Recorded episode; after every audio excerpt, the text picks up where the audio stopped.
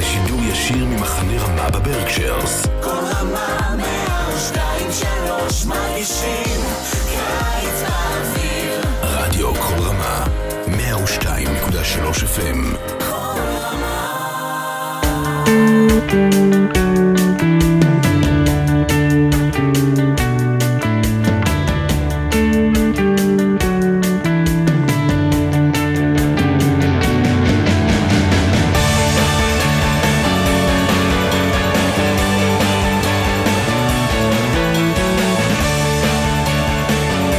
Shalom and welcome to another edition of Parsha Talk. I'm Rabbi Eliot Malomet, Highland Park, New Jersey, the Highland Park Conservative Temple Congregation Anshe Emeth. And joining me, are my good friends, Rabbi Barry Chesler, Solomon Schechter, Day School, Long Island, Rabbi Jeremy Kalmanofsky, Anshe Chesed, New York City. We are recording this. It's now day 110, 111 of the uh, the war. We are praying for the return of the hostages. Very difficult days. We've said this uh, every week as we have started this uh, year, basically this new se- this new year of of the Torah reading. Our minds, our thoughts, our prayers are with the hostages and their families, and with the soldiers of the IDF. May God protect them, bring them all home soon, soon and safely. We're talking about Parshat Beshalach this week. Really, one of the critical parshas in the Torah. Because this is the, the I, I guess you could say this is the climactic moment of the Exodus where they finally put Egypt behind them. They, uh, spoiler alert, they they make it to the Sea of Reeds, and they cross through the Sea of Reeds. Uh, Yam Suf, they make it to the other side, and so there is a a, bo- a body of water, a boundary that will separate Israel from Egypt, and it will be final. That is to say, their their their their coming out of Egypt will be will have been completed.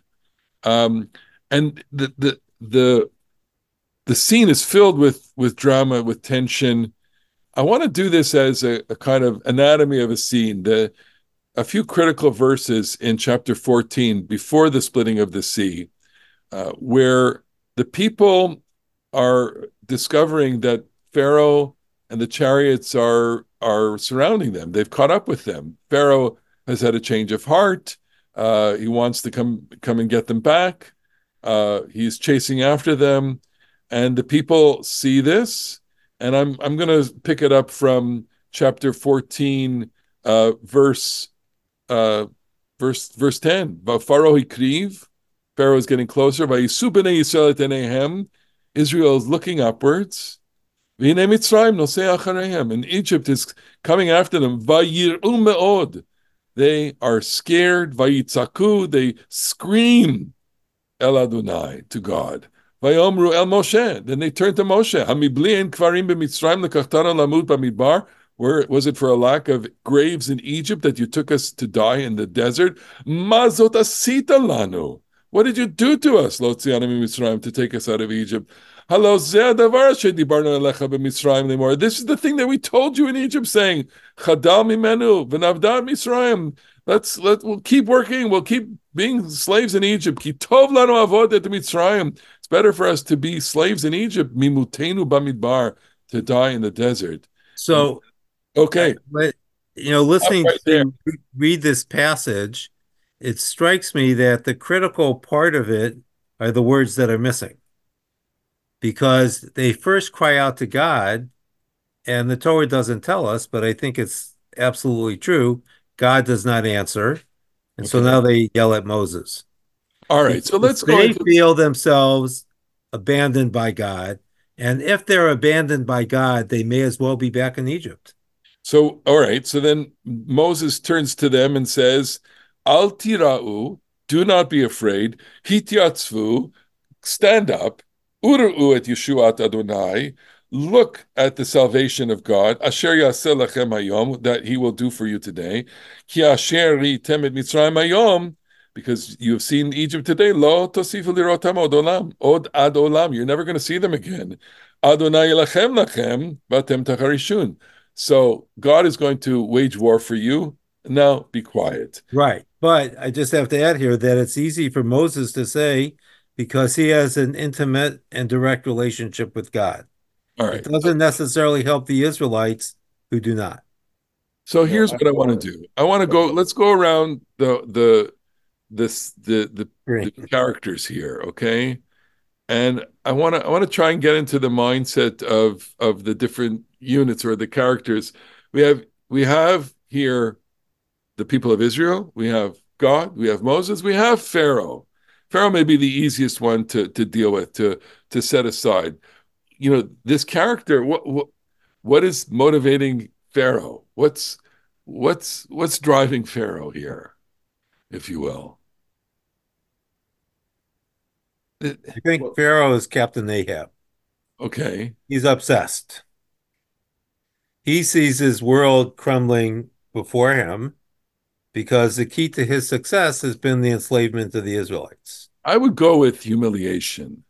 That that he's I mean, I, I agree with you, but I would say that there's a layer of humiliation. He's been duped. He's been he's been tricked. If we follow that theme from from previous weeks where you know th- this is there was a setup here and they left and and it wasn't exactly clear what the conditions were going to be. They wanted to leave. They they said they wanted to worship, and he's coming after them, and he's having a change of heart, and and the change of heart is is rooted in humiliation, and and I mean humiliation is a great motivator of human behavior, right?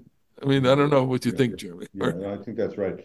I mean, we talked beforehand about uh, the Hami Bli'en Kvarim is was the lack of lack of graves in Egypt. And people say, Ma asita lanu, mazot asita lanu. Pharaoh also says, well, what have you done? Mazot asinu ki shilachnu et Yisrael me'ovdenu. What did we, what were we thinking when we released all these juicy slaves? So we are mighty enough to get them back. I mean, and avenging humiliation. I mean, uh, in political life, I th- I think we can look at see lots of examples Lots of examples. that that a pie in the face is certainly a motivator for people to just you know hold t- take no prisoners and never ever ever forget a grudge. And so Pharaoh is, is like, I, I just got I just got my my butt kicked. I gotta I gotta get back in the fight. Yeah. I mean, there, there's there's there's a sense that this is a driver for him that that there is humiliation there's and there's there's a sense that that power all of his power is going to to be lost and in and he's waging a war now against the God of Israel who he really doesn't know and and who he thinks is like all the other local gods local or you know people's gods that he could vanquish because after all Egypt Egypt in the Bible, in the biblical imagination, is power, um, power and wealth and Ruthlessness, and ruthlessness power. ruthlessness. But you know, I, Yeah. just thinking about um, the the uh, the multiple different calculations. I mean, part of what's going on for for Israel right now.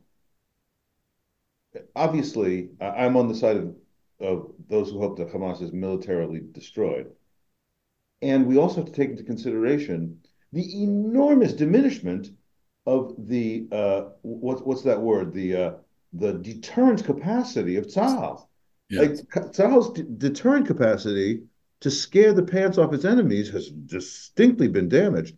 So you can see Pharaoh having the same conversation with his with his Khartoumé Mitzrayim. It's like, oh my God, every every you know runty group of slaves think that they can stand up to Pharaoh now. We better we better put an end to this. I think I think that this is you know one of the one of the narratives of the current conflict, which is that they never expected this. They were they were duped, and um, and there's tremendous humiliation in that, and it's it's bitter, bitter, and it's also painful because it costs so many lives. I mean, we're you know it's it's now 1,200 people killed plus another 200 and something soldiers, and and um, it's um, it's deeply deeply painful you know in in the in the in the truest sense of the of the word. Barry you want to or no no so so okay so so we have pharaoh with the sense of humility. Let's let's turn to the people of israel. Um and i want to i want to try and and leap with empathy into their lives and i i want to tee it up by saying they they've been behaving so beautifully up until now they they went out of Egypt without a peep. Uh, not a word was said. They did everything that they were supposed to do, and and and uh, and more so. Uh, I think they left on an empty stomach, and I think they baked their bread the following day. I think they managed. I think they they took a sigh of relief, you know, once they left. Um, but now now they're they're they're being chased. The water's in front of them. They they say this statement. I, I want to say on the one hand, it's it's actually funny. Okay, I mean, if we're we're not for lack of graves in Egypt, you took us in Egypt. I think that you know there's the ground zero of Jewish humor there, but it's also searing.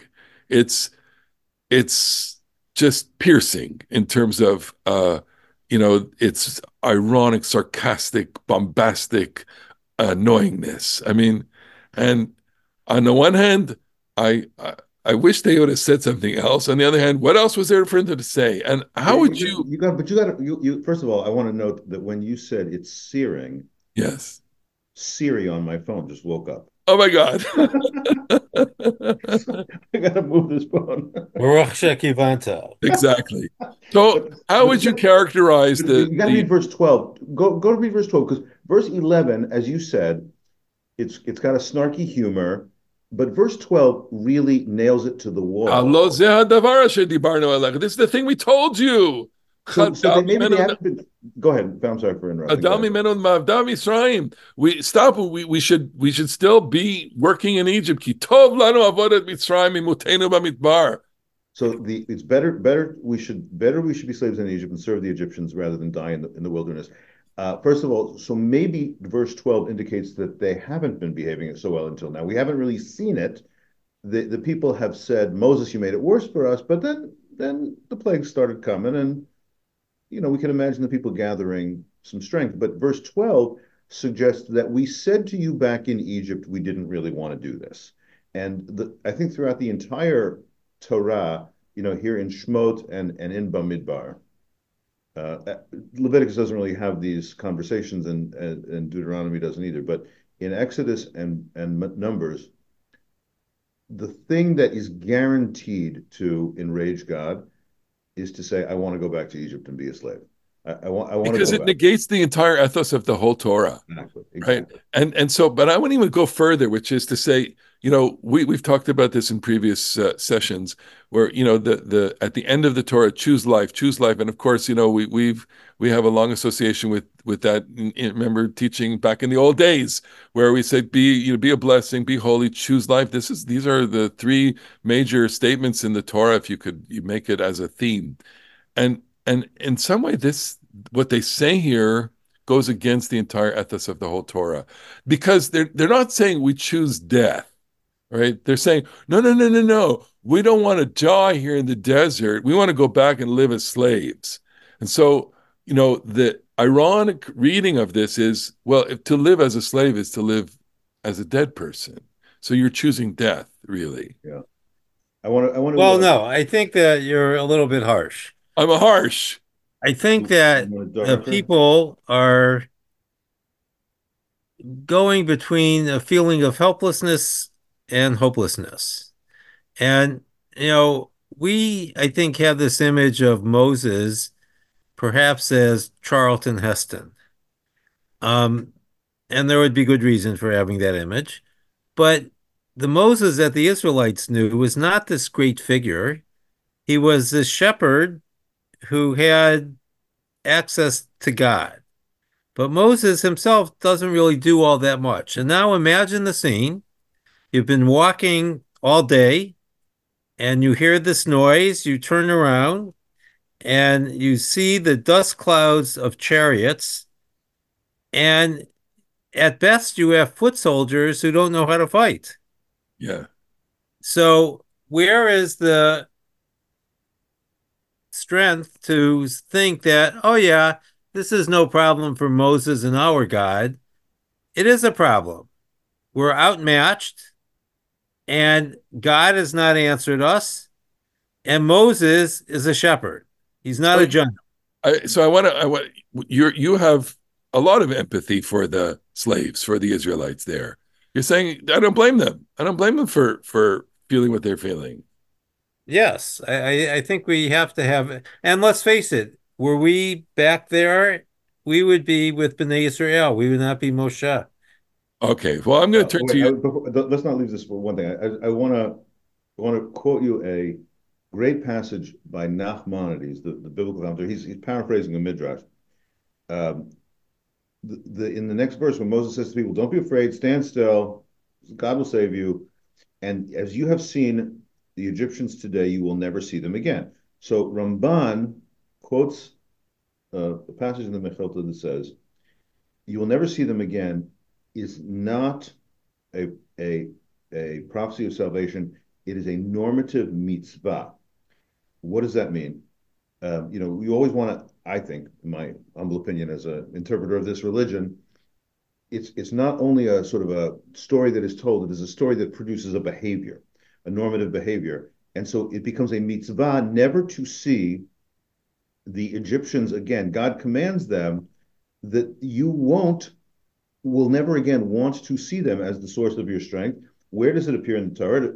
In in Deuteronomy, where it says in Deuteronomy 17, it says, you know, watch out when you get a king, because the king is going to want more wealth and he's going to want more horses and he's going to take you back to Egypt to get those things. By the way, that is apparently true of the Bible's picture of Solomon, that Yes. Solomon aligns with Egypt to get wealth, to get horses. And Ramban closes this thing, closes this comment on our verse here, Exodus 14, 13, um, with, I think, a very powerful statement. Shehi mitzvah be'emet lo habtacha. This is not a promise that it's going to be okay. This is a commandment that I am giving you not to look to Egypt again as the source of care and and you know the the, the it might be it might be sucky, but they feed you and there's the Nile and there's the fish and there's the good food. And no, you must. This is like instantiating what what Eliot was saying before that the people in their fear also need a mitzvah to be uh, courageous enough that they don't look to Egypt as the source of their life because it's not the source of life; it's the source of death. And even though the the j- desert journey is going to be scary, you guys gotta you, you guys gotta tie it on and Right. and walk into it. All right. So so to continue with the the the strategy here of reading the text. So we, we have Pharaoh, humiliation and and uh, frustration, obsession. We have the people of Israel who are uh, exasperated, but also um, Beaten down, beaten down and and trampled upon. Trampled upon, exhaustion. Um, and we have let, let's let's let's try and um, understand Moses now. So Moses, Moses, they're they're they're yelling at Moses. Okay, uh, uh, they say, "Kitov avodah in Mitzrayim umutenu b'mispar." You know, it- it's better that we would have worked in Egypt than that we die in Egypt and, die here in the desert. I'll go back one verse. Mazot. They ask him, "What did you do to us?" Okay, and then Moses says, "You know, God will fight for you. St- you know, be be strong. God will fight for you." and be quiet. Okay, I'm I'm going to withhold criticism here of Moses, uh, um, and and ask you to to take take try and get into his head. What what is what what's going through his mind here? I, I think that Kivyahol, this is a kind of projection. This is Moses putting into the words of Israelites his own words. He is actually yelling at God, addressing God, because this is not the deal that Moses signed up for either. The deal that Moses signed up for was to take the Israelites out of Egypt. And that was going to be the end. Yeah, They're out of Egypt, and now there's more impossible situations. And so, in the words of attributed to the Israelites, I hear Moses saying to God, What have you done to us? And what have you done for us when we need you right now? So you really think that that embedded in what Moses is saying to the people is really a critique of God, or a really a, a it's not a critique, but a a It's, uh, I, I think that underlying everything, um, something I, I've been thinking about these last several years is that God never appears the way that we want him to. Yeah, But when we read the Torah, we think that he does. But in actuality, he doesn't. And it's always difficult because, you know, first, God is invisible. That's problem number one. Um, and if you ever saw The Prestige, great movie, you know, magic is not making something disappear, it's making it reappear again. Mm-hmm. And God doesn't reappear all that often. And I, I think it's an existential problem. We want God to be in our lives to whatever extent, but we don't get that. And we don't quite know how to get it. I mean, does God have a, a, a purpose here in in really giving this anguish? I mean, the, the, this is, this is a moment of real anguish for the people. I don't think he's sitting or whatever. He's not capricious. Meditating, saying it's time to stick it to the Israelites. This is just how God is. Okay. So then God. So so. Uh, any more comments about Moses and what and what the what the feeling of Moses is, what the frustration or what you know? I, I like the idea. This is not what I signed up for. I, I had a I had a different. Everybody has a different picture of what of what was supposed to happen, and, and nothing happens here according to what we think it, it's supposed to happen. So I mean, again, you have to remember Moses the shepherd. He's thinking, I know sheep, but this people. So you know, our my my. uh by the time I ever knew him, he was very, very sick, and and though I was in a class with him, uh, I didn't really get a lot out of Yochanan Muffs, but uh, he was he was my congregant, and I did his funeral, and and his wife Yocheved was, uh, you know, very very big in our community. We just had her yahrzeit a couple of days ago. Um, Yochanan's article about prophecy, biblical prophecy, says, you know, listen, there's there's so many different images of the biblical prophet. Um, we have the literary prophets, you know, and they tell these great speeches and they inspire a vision of society. And we have, you know, we have sort of the law-giving prophets, and um, you know, we have the people who work, you know, giving oracles or whatever.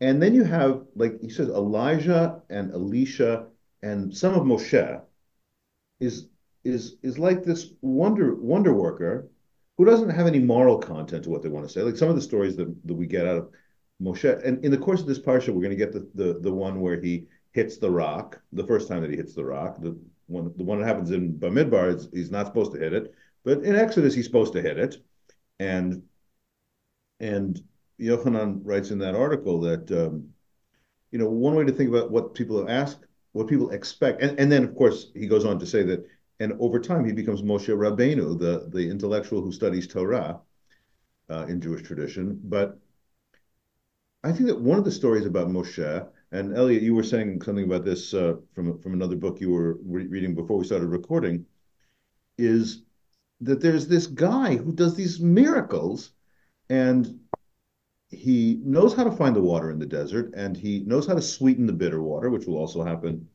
in in our parasha, and he makes the food appear out of nowhere. Mythological figure. He's a mythological figure.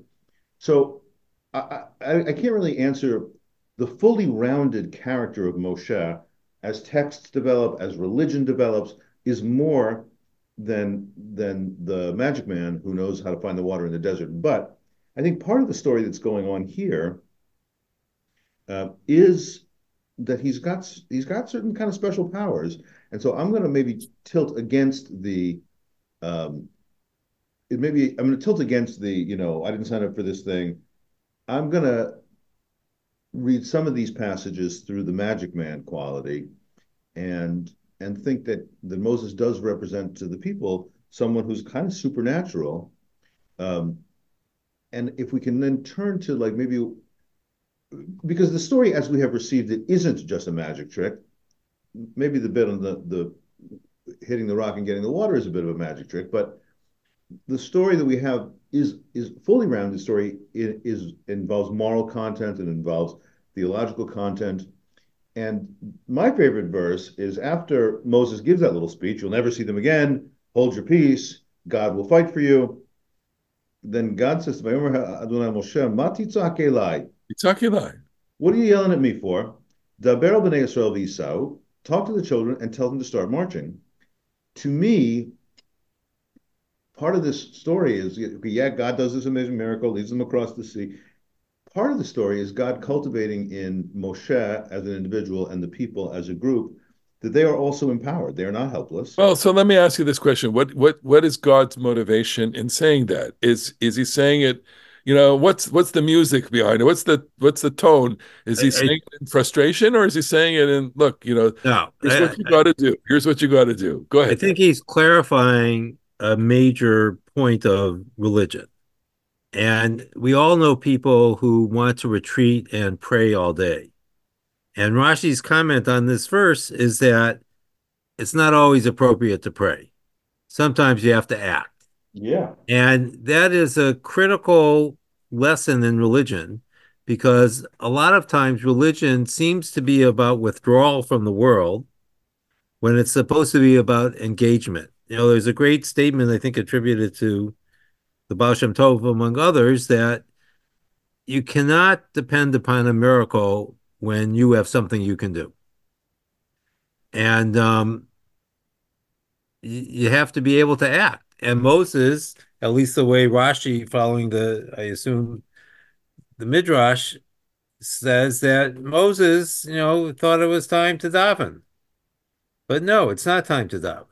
So again, you know, this this is a text that can leave uh, us very confused. It leaves me very confused because on the one hand, you know, Read Rambam, the, Yeah. the guide to the confused. Exactly. So on the one hand, God, you know, Moses says, Adonai Yelachem Lachem, you're gonna God is gonna fight. And and then in a chapter, we're gonna get this whole big song that praises God, you know, really to the point, Adonai Yishmil Chama Adonai Shemo, Markavot Parche- Paro V'chelo Yeravayam, God is a man of war. Uh, he, he hurled God hurled the chariots of Pharaoh into the sea, and and a lot of this is attributed to God. The victory at the sea is attributed to God, and and what Mo, what God is saying to Moses is, "Daber al bnei Israel b'yisrael, speak to them and go," which is which is like go into the sea, walk into the sea, and and it's God saying, "Do the impossible, do do what seems to be um, irrational." This is why you know. They walked in the midst of the sea on dry land. Um, that kind of you know venture against the absurd. That's that's a piece of religion too. Um, I, I, overall, I'm I'm with with Barry that that this is an affirmation of human divine partnership. This is, after all, a religion of Brit. We have a covenant. You do some stuff, we'll do some stuff, and together we'll work and we'll see what we can't make this place better. And that's, I think, the main theme. But there is there is also like some of this, you know, rage against the absurd. Walk walk in the midst of the ocean, and for you, it's dry land. Yeah. But it's okay. "V'atah et matcha, lift up your staff, unete et yadcha, cast your hand al hayam uvikaehu and split it. Right? Moses Moses is uh, used to doing miracles. He's used to creating uh, plagues. He's uh, turned his staff into a snake. He's turned water into blood. He's gotten frogs, etc., etc. Uh, this this is new, uh, but all the other ones were new. Some some would say that this is uh, an eleventh plague, or or or simply a miracle to split the sea. And and I mean, there's a moment there where where if you were Moses, you'd say, "Excuse me, you, you I, I don't understand. You want me to do what? You want me to do what? Or or is Moses going to say, "Okay, God, you said this to me, and and therefore it's going to happen"? Um, and and um, and in fact, you know, the winds uh, are are gathered, and Moses in verse twenty one, "Vayet Moshe et yado al hayam," he casts his hand over the sea. Vayolech Adonai et hayam. God moves the sea. Beruach kadim aza kol in a strong wind all night.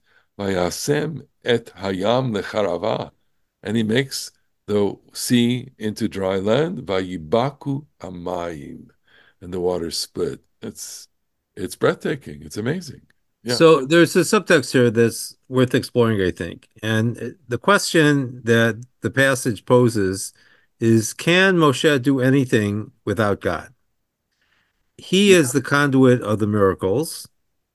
And, you know, I was trying to think, the only thing that comes to mind immediately that Moses did without God was breaking the luchot, the tablets. Even his death was at the hand of God.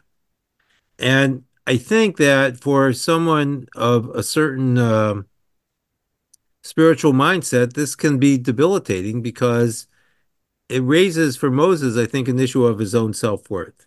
Hmm. Who is Moses? Is Moses a person who has his own identity, or is he a person immersed in God's identity? Hmm. I, I feel like you know there's a there's that uh, there there is the breaking of the tablets to which God says you know uh, midrashically uh, uh, aluchot asher shibarta yasher koach asher shibarta. Well done. And there's this other the, the date the dates of the revelation are confusing. He's on top of the mountain he's in the bottom of the mountain he's at the top of the mountain. And I forget exactly how it works but the the the midrash says or the where maybe the Gemara or whatever Moshe hosif od yom mida'ato v'hiskim dat hamakom l'dato shel Moshe. Moses said, "We've got to slow this down. Let's delay by one day." And God says, "Yes, well done." I think that the the rabbinic, the Moshe Rabbeinu, not the guy who knows the water in the desert, but the guy who knows how to study Torah, is ultimately yes capable of being a, a partner. So I, I think that I'm not I'm not using this to describe any given scene in the Torah, but in Judaism, I think Moshe is uh, powerful apart from just being a tool in God's hands and adequate, intellectually adequate, morally adequate to argue with God and to come up with some stuff on his own. And and that I think is like a hallmark of rabbinic Judaism. I so so we we have to to bring this to a conclusion. It's um it's a very complicated story. It's a complicated story from all the characters and and the different kinds of ways that we can interpret them, and and and the chaos, the confusion, um, and the the total total fear that the people have. I, Jeremy, you, you, pull out that midrash for us, just to kind of another midrash. This is from uh, the collection known as the Mechilta, which is like a roughly Mishnaic era, so end of the second, early third century, uh, verse by verse um, uh, exposition of the book of Exodus. And the Midrash, which is part of a little bit of a longer thing, goes like this. Arba kitot ne'esu Yisrael al Israel broke into four factions at the sea. Achat omeret, one says, lipol el let's just jump in the sea and commit suicide.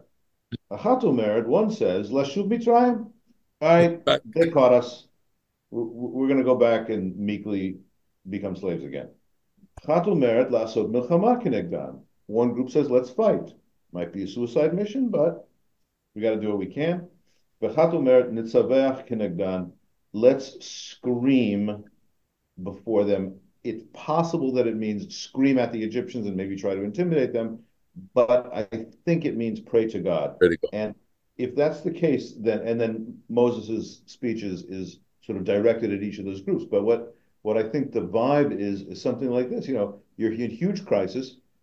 We know that how it's going to end, but they don't know how it's going to end, and and so some people are just surrender to despair in two different varieties: commit suicide or or or you know allow yourself to be retaken to slavery. And some people say, you know, let's let's go to war, uh, futile though that may be. And some people say, let's let's let God try to fix it for us. And none of those are the right answer, right? Uh, it does require uh, the brit and the partnership of people walking, people marching, people showing faith, and and trying to head forward. And I come away with that with an, with uh, real spiritual resources for dealing with life and all of its difficulties. Yeah, it's it's such a remarkable midrash in the sense that that there's so many different ways that we we can encounter um, horrific events or or uh, events that that really scare us, and um, I think it's it it speaks to a truth in human reactions and human behaviors. Uh, I, I, wonder if the, if it's only if there's only four. I wonder, you know, four, you know, four is a, a, a useful frame uh, that the rabbis have in many many um, texts like this. And um, well, it's a typology because we have the four the arba minim, the four species that.